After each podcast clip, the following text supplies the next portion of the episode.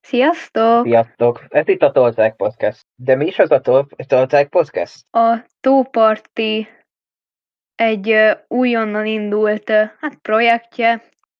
Itt mindenféle témáról fogunk beszélgetni.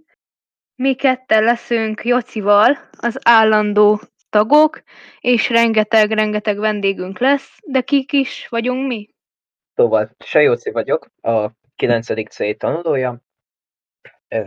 Érdekel a történelem, a szigodalom, a fizika, a dokumentumtárgyak úgy általában, és majd megpróbálom a podcastet ebből a témából egy kicsit bővíteni, színvonalasabbá tenni. Szerintem ennyi a fontos. Ja, még talán annyit, hogy amíg a kötelező körökön belül így ugye sport, barantázok, hogy mi is ez a baranta, azt most sajnos nincs időm magyarázni, de talán majd egy későbbi adásban, addig is pedig keresetek. Jó, akkor folytatom én. Kis Benigna vagyok, lovagolok, néptáncolok, és balettoztam is. Nyilvánvalóan én is a tóparti tanulója vagyok, 9. ás. Engem is a töri, az irodalom érdekel, a reál tantárgyak annyira már nem. A politika is végül is érdekel, rólam szerintem ennyit kell úgy nagy vonalakban tudni.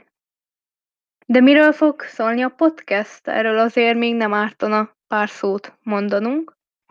Igen, de egy kicsit részletesebben azon belül, hogy mindenről. Egy-egy témát fogunk körbejárni mindegyik adásba. Például, hadd vegyük a, példaként a következő adást, ami ugye a Valentin nap témájáról fog szólni. Sz- Legyen ez egy kis ajánló is. Például megnézzük, hogy honnan indult a Valentin. És mit is jelenthet ma, de nem csak egy oldalról vizsgáljuk meg, hanem is vizsgáljuk akár más tudományok szempontjából, szóval garantálom, hogy érdekes lesz. Ebben segítségre lesznek az elején már említett vendégek, akik nagyon színes egyéniségűek, és elég sokan lesznek, vannak, majd meglátjátok, hogy nagyon jó fejek, és nagyon érdekes személyiségűek. És érdekes témákat hoznak, remélhetőleg. A Topart Iskola Újság podcastje vagyunk. Mi is ez a Topart? Ez ugye, ahogy az előbb említetted, a Tóparti iskola újságja. Csak úgy zárójelben megemlítem, hogy a, én is a tagja vagyok, én is írok oda cikkeket, novellákat, mindenféle művet. Úgyhogy már ezért is érdemes belenéznetek.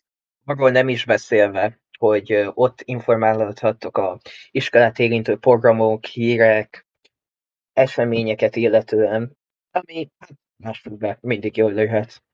És nem csak erről van szó ott, hanem tényleg mindenféle témában rengeteg-rengeteg jó írás van. Ott is nagyon sok tehetséges diák ír. mind a szép irodalom, mind maga az újságírás területén. Ha véletlenül ti is éreznétek magatokba valamilyen mélyen elrejtett írói vénát, vagy esetleg van egy téma, ami érdekelne titeket, és szívesen megírnátátok, akkor keressetek fel minket, és csatlakozzatok. mindenféleképpen.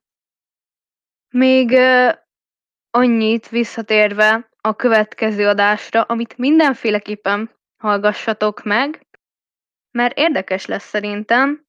Ugye itt van mindjárt a Valentin nap, a fiúknak. Mindenféleképpen ajánlom, hogy a lányoknak vegyenek csokit, virágot, bármit. Nagyon jól esik a lányoknak, ezt így tapasztalatból mondom, hogy igen, vegyetek, le, le, lepjétek meg őket. Mondjuk megélvezzék a figyelmet, de szerintem körülbelül ennyi lett volna ez a kis beharangozó. Akkor találkozunk a jövő héten. Mindenképp hallgassátok meg azt az adást is. Sziasztok! Sziasztok!